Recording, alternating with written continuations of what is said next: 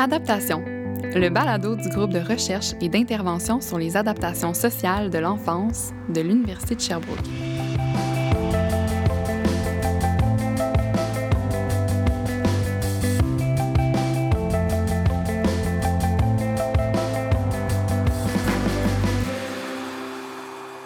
Au Québec, environ 40% des adultes qui sont en traitement pour un problème de dépendance sont parents d'enfants de 17 ans ou moins. C'est pas une statistique à prendre à la légère compte tenu des conséquences que peut avoir la dépendance d'un parent sur le développement de son enfant.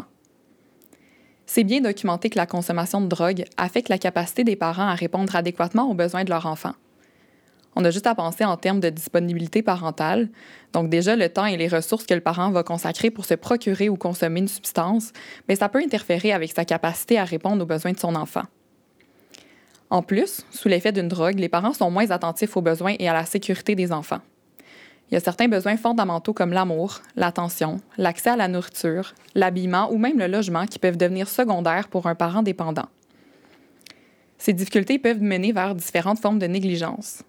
Un parent dépendant pourrait, par exemple, ne pas procurer à son enfant les soins médicaux qui lui sont nécessaires ou encore tarder beaucoup à le faire, ce qui peut mettre à risque la santé de son enfant.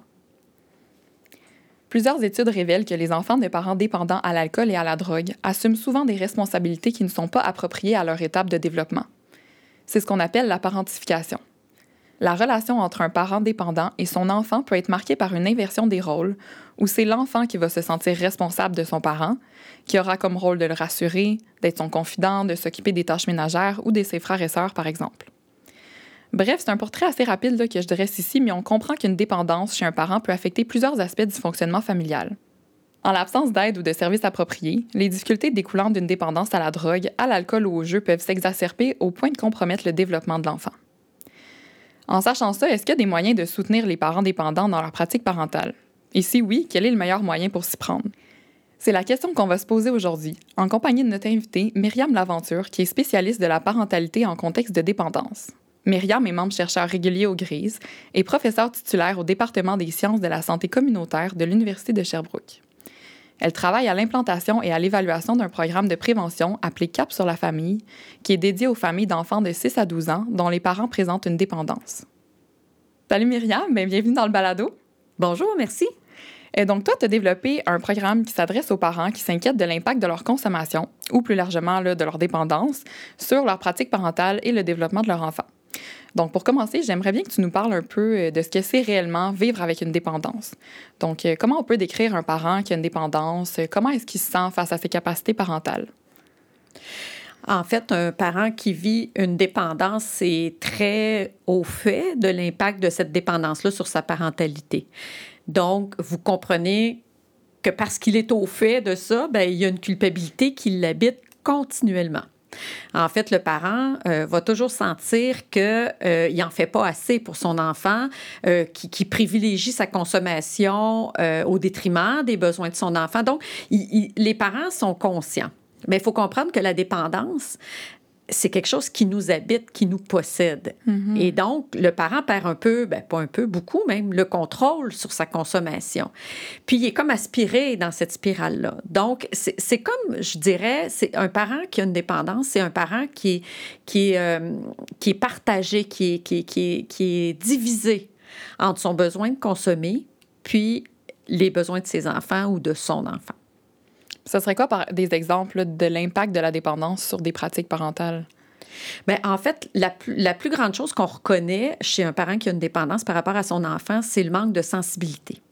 Donc, encore une fois, le parent est tellement omnibulé par son besoin de consommer qu'il a de la difficulté à voir le besoin de l'autre? Puis, l'autre, ça peut être un autre adulte, ça peut être quelqu'un d'autre, mais ça peut être son enfant aussi. Hmm. Et donc, principalement, dans la parentalité, c'est ce qu'on va voir le plus souvent. Mais donc, ben, de ça va découler beaucoup de choses. Hein? Par exemple, de la négligence, euh, euh, par exemple, de la maltraitance qui peuvent aller. Puis tantôt, tu parlais de parentification dans l'introduction. Bien, définitivement, parce que le parent va penser que son enfant peut en faire plus qu'il peut réellement faire. Hmm. L'autre chose qui dit dépendance dit instabilité. Et donc, ça, ça, un parent qui, a une dépendance, c'est un milieu familial où on manque de, prévisibilité. C'est imprévisible. Euh, donc, le parent peut être très, très rigide dans l'application de sa parentalité ou au contraire tellement chaotique que euh, on n'arrivera pas à comprendre ce qu'il fait.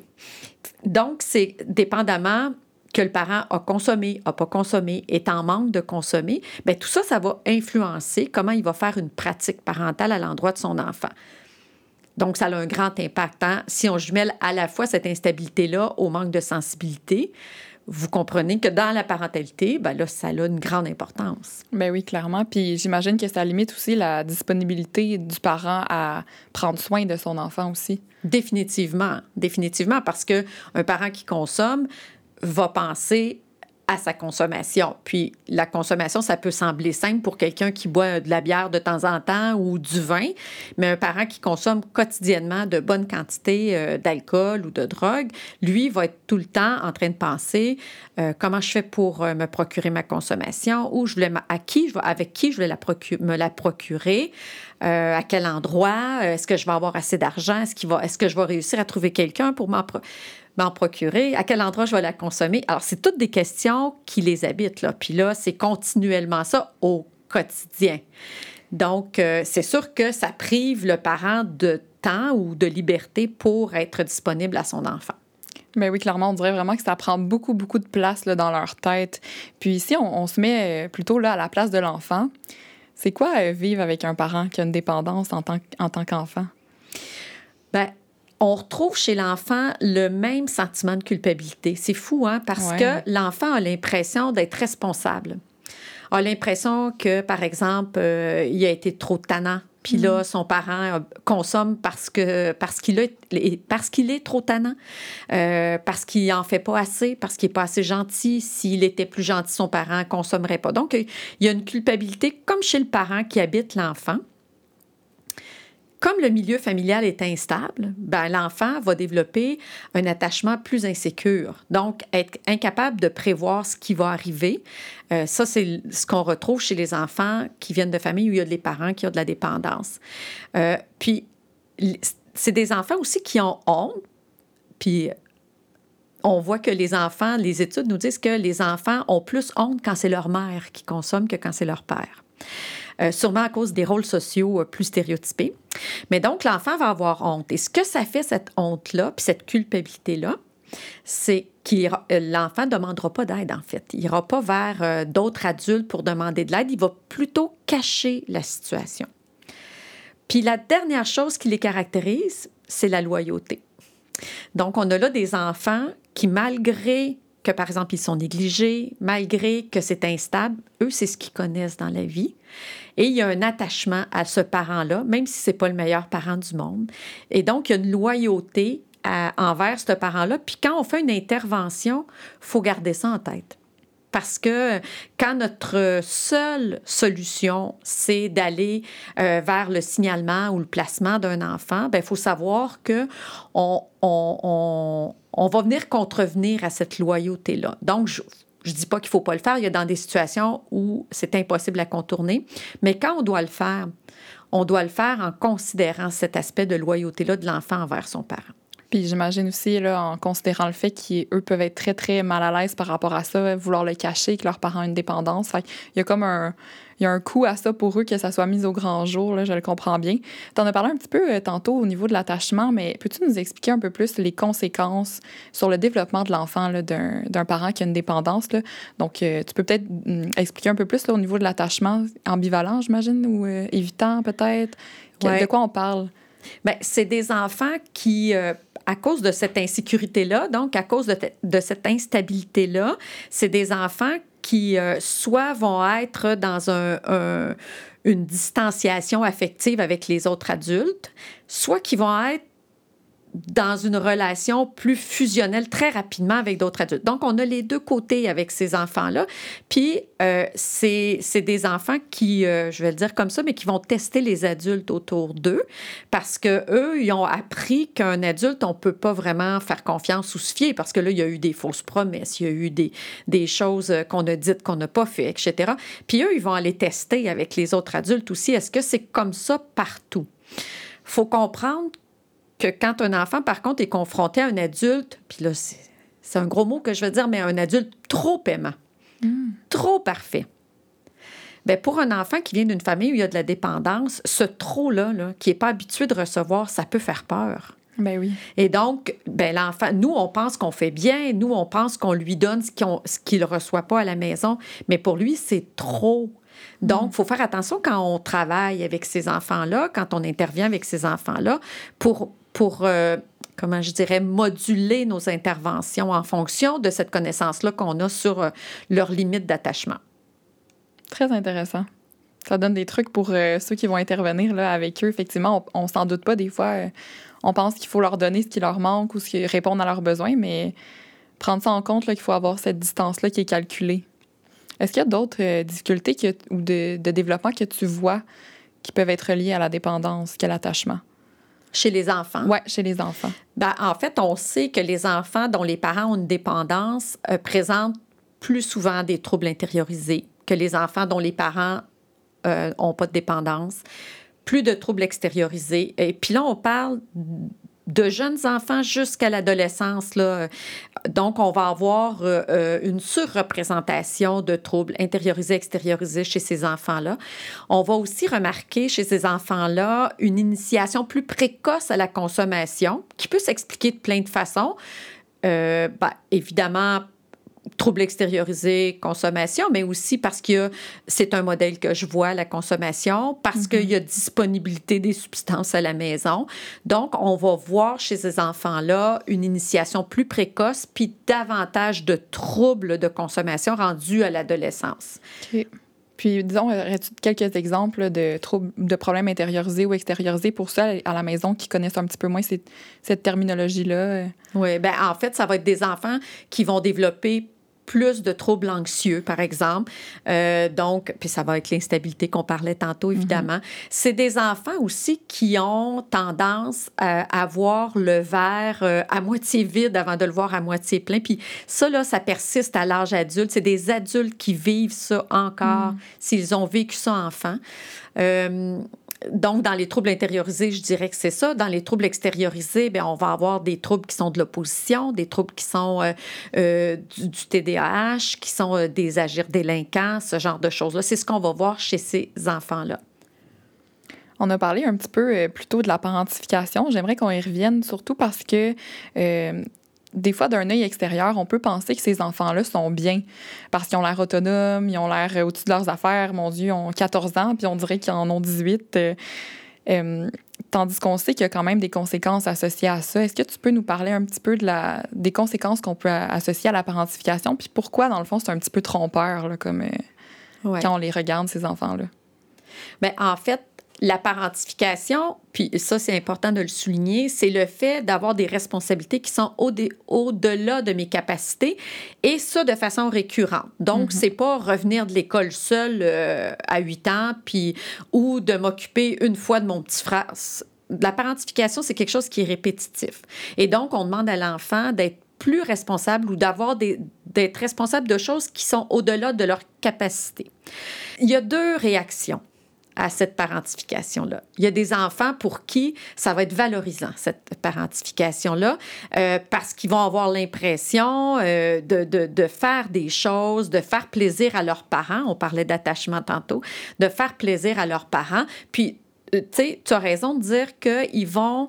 c'est des enfants que quand on va les regarder de l'extérieur, ils vont avoir l'air très, très responsables. Ils vont faire des choses que tu. Ah, à cet âge-là, la majorité des enfants font pas ça.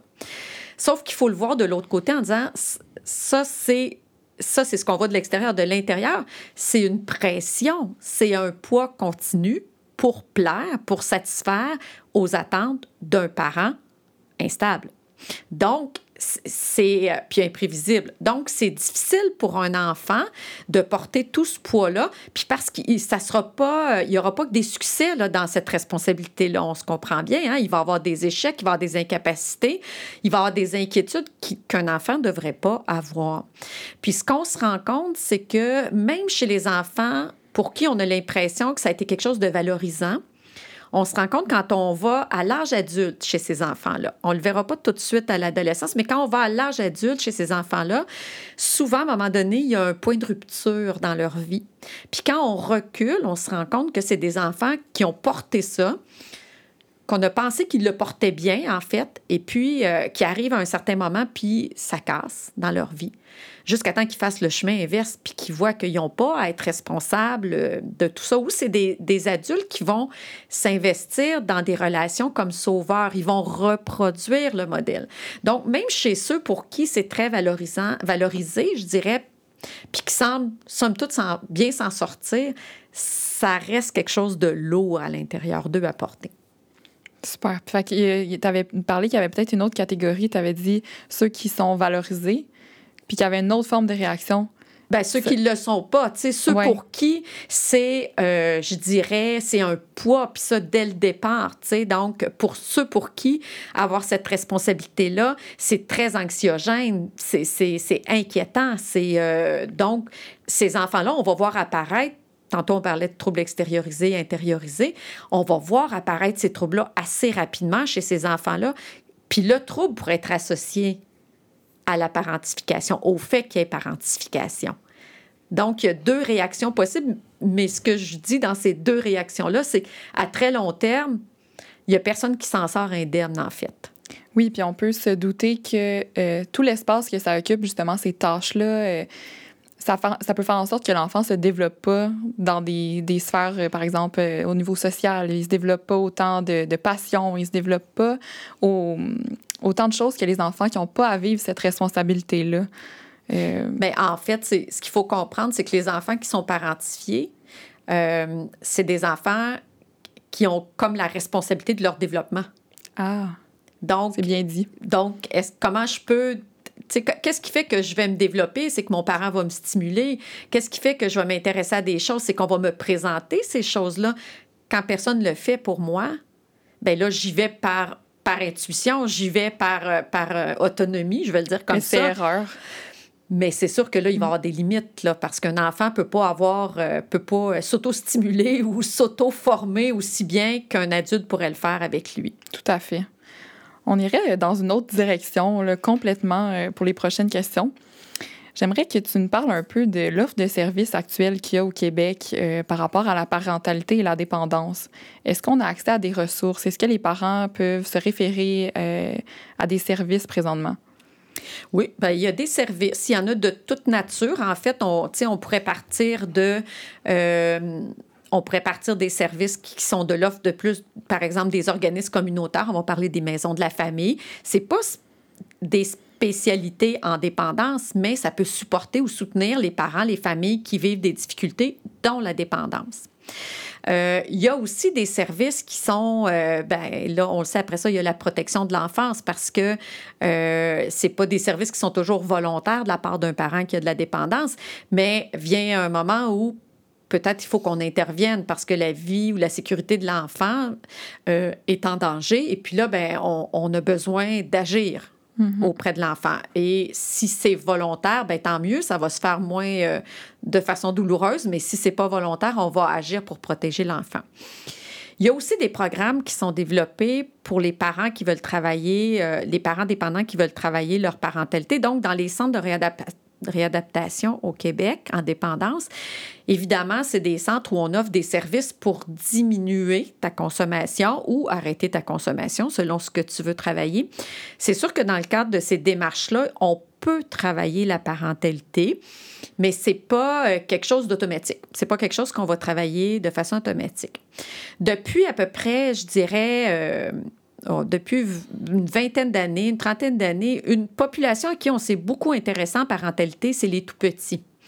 Donc, on a développé beaucoup, beaucoup de services en lien avec le soutien euh, aux, aux mamans enceintes d'abord, qui consommaient, bien évidemment, et ensuite euh, à la naissance des bébés. Puis là, ben, il y a des programmes qui se sont développés euh, avec euh, les, entre les centres jeunesse et les centres de réadaptation, Jessie, main dans la main. Il y a des organismes aussi qui ont développé des services malheureusement, ces services-là, souvent, ils s'adressent aux enfants 0-5 ans, comme si après cet âge-là, les enfants n'avaient plus nécessairement de besoin. Là, c'est comme si c'était réglé ou qu'ils étaient plus autonomes, donc où ils rentraient à l'école, donc on pouvait les dépister d'une façon différente. Je ne sais pas trop pourquoi, on s'explique mal pourquoi il y, a, eu un trou de service à un moment donné euh, pour cette population d'enfants-là. Mais euh, chez les plus petits, puis on le comprend bien parce que 0,5 ans, ils sont extrêmement vulnérables. Donc, on comprend bien qu'il y ait plus de services qui se soient développés à cet âge-là, mais euh, je pense qu'il faut continuer à le développer. Euh, si on s'était parlé il y a 10 ans, je vous aurais dit, euh, il n'y a pas grand-chose qui se fait non plus pour les 6-12 ans ou pour les adolescents. Bien, les choses sont en train de changer par contre. Puis, euh, les intervenants en CRD sont de plus en plus motivés, je dirais, à adresser cette question-là de parentalité quand ils travaillent en dépendance. Parce qu'effectivement, tu l'as nommé en, en introduction, c'est une grande c'est une forte proportion des adultes qui consomment qui sont aussi des parents d'enfants. Mm-hmm. Donc, il faut minimalement questionner les choses, demander est-ce que tu souhaites avoir de l'aide pour ça? Mm-hmm. euh, faut savoir par contre que par rapport à l'aide, un parent qui a un problème de consommation, c'est pas un parent qui va cogner à toutes les portes pour dire oh j'ai un problème de consommation puis je voudrais t'aider parce qu'on se rappelle que c'est des parents qui se sentent coupables, c'est des parents qui sont honteux de leur situation souvent. Puis c'est des parents qui ont peur, des parents qui ont peur qu'on leur enlève la garde de leur enfant. Et donc, avant de cogner à une porte, puis d'admettre qu'au plan parental, il y, aurait peut-être besoin d'aide, va falloir établir un lien de confiance important avec le parent. C'est clair, ça m'amène à te poser la question. Euh, disons quand euh, le parent euh, perd la garde de son enfant ou que, bref, que la DPJ entre dans la famille, est-ce qu'il y a des services qui sont donnés aux parents? Est-ce que Qu'est-ce qui arrive, disons, quand on en arrive là, justement, à ce que l'enfant soit euh, prise par la DPJ? Oui, bien, il y a des services définitivement qui sont offerts aux parents, que ce soit que ce soit des services euh, pour euh, travailler leur parentalité, du soutien au quotidien, du modelage. Ça, la, protection de la jeunesse va travailler ça avec les parents. Le problème, c'est comme si dans leur situation, les intervenants de la protection de la jeunesse sont dans une double contrainte, hein, parce que, euh, en fait, c'est des intervenants qui veulent aider le parent, puis qu'ils essaient de voir le bon dans les parents. Mais ils ont aussi un rôle de protéger l'enfant. Puis au final, si jamais le parent ne se prenait pas suffisamment en main, ben il y aurait l'autorité, en tout cas, ben, il pourrait aller devant le juge, là, c'est pas eux qui ont l'autorité, mais il y aurait l'autorité de prendre la garde de l'enfant, tu sais, d'enlever la garde de l'enfant aux parents. Fait que c'est comme si on dit aux parents, ben moi, je peux t'aider, mais faut que tu fasses bien les choses parce que sinon, ça se peut qu'au bout du compte, il y ait des conséquences pour toi. Fait ces intervenants-là à la protection euh, de la jeunesse, ils sont dans une posture qui est parfois très, très difficile. Puis c'est pour ça que, que, les programmes que je parlais tantôt pour les 0-5 ans avaient été développés en partenariat entre les centres de réadaptation puis les centres jeunesse parce qu'on se disait, bien parfait, nous, on va s'occuper de l'enfant, puis vous, vous allez vous occuper du parent, mais on va travailler ensemble avec les mêmes objectifs. Et donc, c'est euh, tu sais, ça évitait justement ce double rôle-là pour les pour les intervenants de, des, des centres jeunesse. Puis ça permettait aux parents d'avoir l'impression d'avoir quelqu'un qui travaillait pour lui aussi, puis qu'il n'y avait pas de conditions nécessairement. En tout cas, je pense, je ne sais pas si c'est clair comment je l'explique, mais qu'il n'y avait pas nécessairement de conditions euh, euh, à sa situation ou, ou, à l'aide qu'il reçoit. Oui, parce que comme tu l'as nommé tantôt aussi, c'est des parents qui ont peur de, de perdre la garde, mais en même temps, c'est qu'ils vivent un problème aussi au jour le jour. Fait j'imagine qu'eux aussi sont un petit peu ambivalents dans tout ça parce qu'ils savent que leur enfant, ben, il peut-être pas bien, mais en même temps, ils savent pas quoi faire pour changer leur comportement ou, contrôler mieux leur dépendance, par exemple. mais je comprends que le mandat des personnes euh, au centre jeunesse ou euh, sous la loi de la protection de la jeunesse est un petit peu euh, contraignant pour eux là, à ce niveau-là parce qu'ils se concentrent sur l'enfant, en fait. Ça m'amène à te parler justement de ton programme Cap sur la famille qui vise quand même, je pense, à répondre à ce petit trou de service-là qui existe au niveau du 6 à 12 ans. Euh, j'aimerais que tu nous en parles un peu. Donc, euh, à qui s'adresse le programme euh, exactement? C'est vous, c'est à qui s'adresse? Oui. En fait, c'est un programme qui a été développé. C'est un programme qui, a des ancêtres. Ça, c'est important de le dire. C'est des, programmes de cette nature-là ont commencé à être développés à peu près en 2008.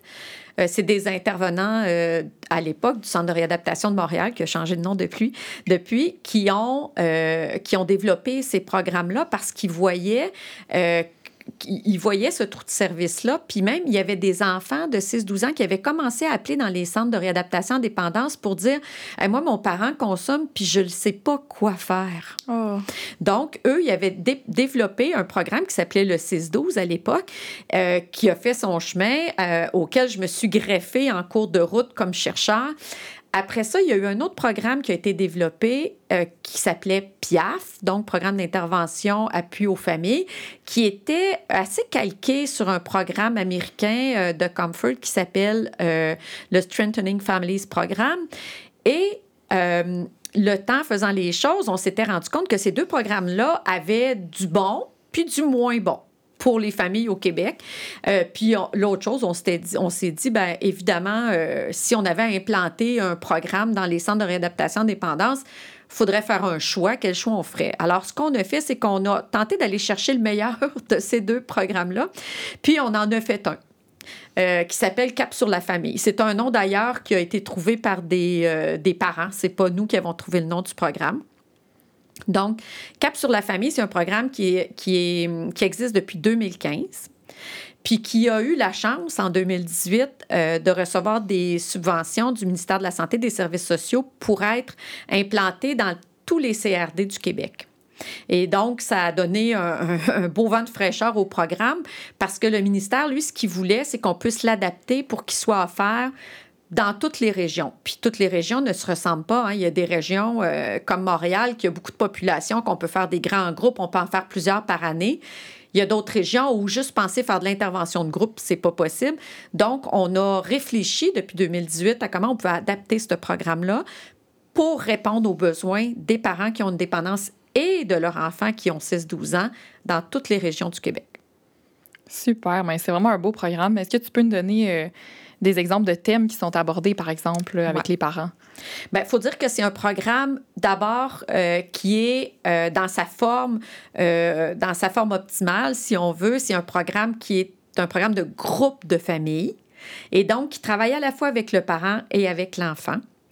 Et parallèlement, les parents, les enfants vont travailler des thèmes puis, la deuxième partie de la rencontre, en fait, les parents, les enfants vont être réunis en famille, puis on va mettre en pratique ce dont on a parlé dans la première heure. Alors, les thèmes qu'on peut toucher, on va toucher l'équilibre familial, on va toucher les pratiques éducatives positives, on va toucher la communication, on va toucher les frontières.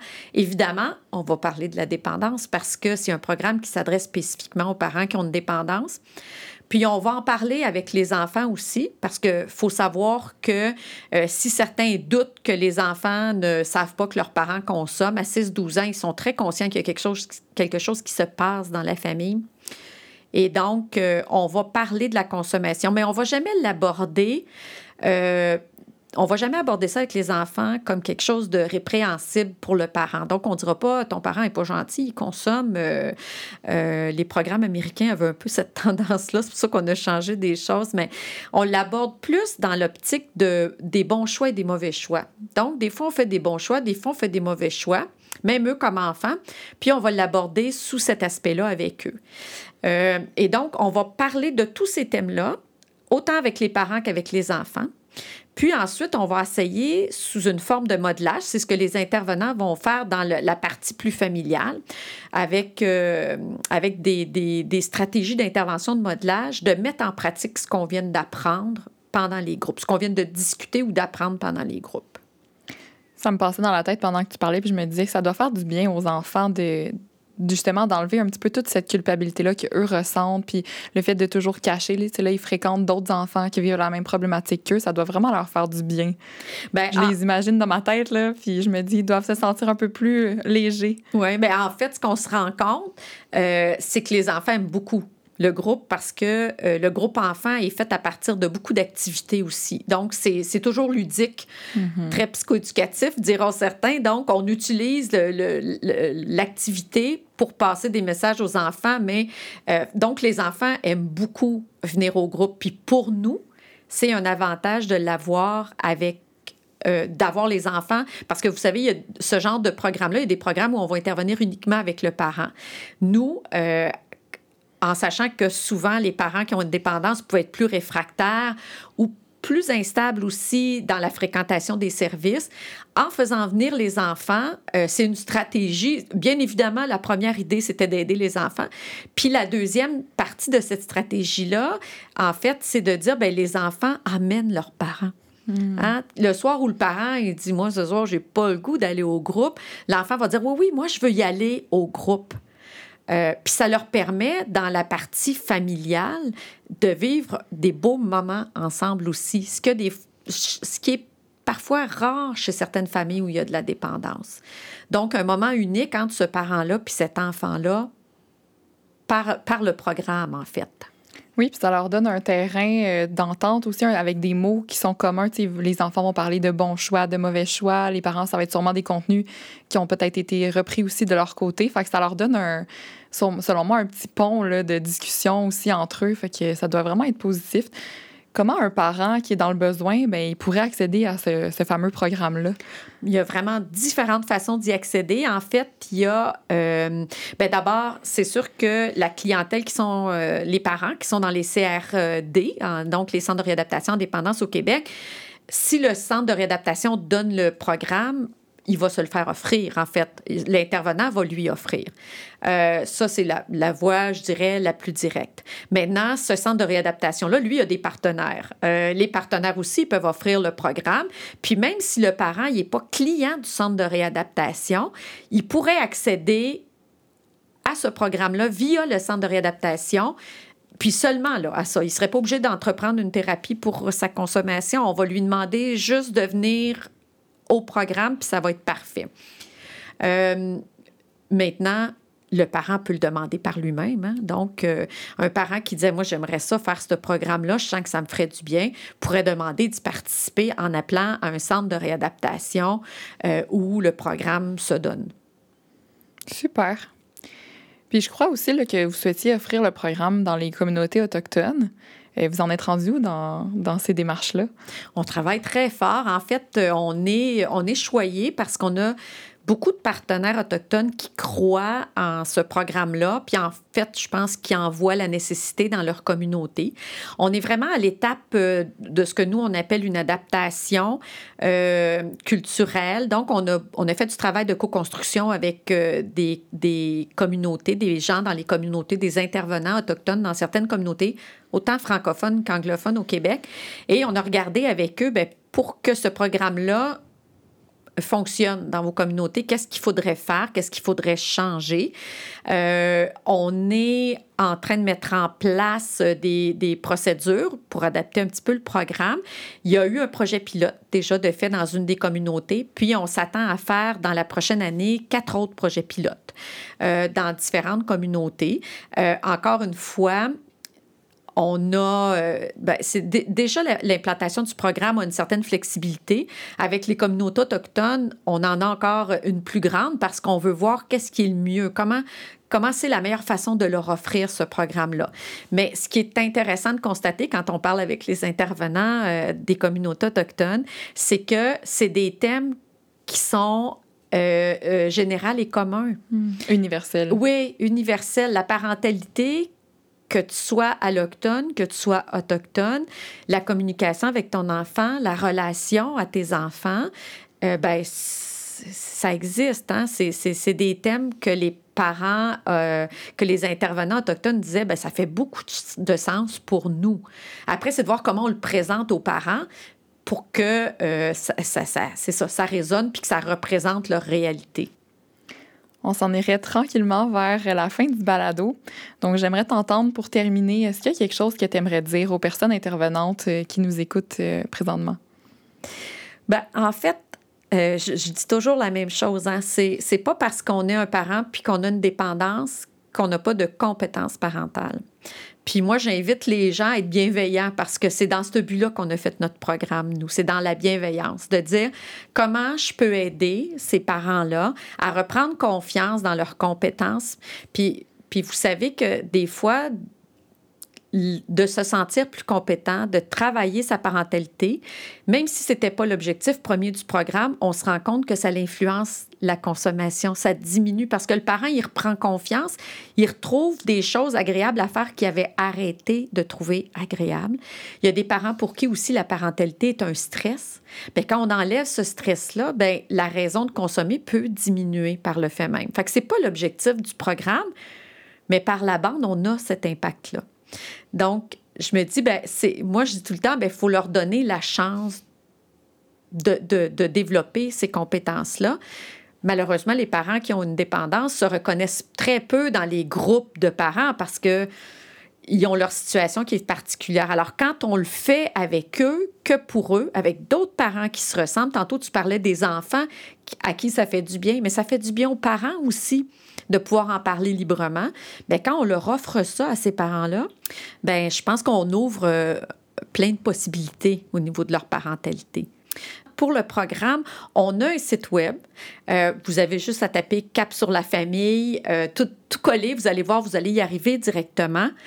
Et sur ce site web-là, pour les parents, pour les enfants, il y a des outils.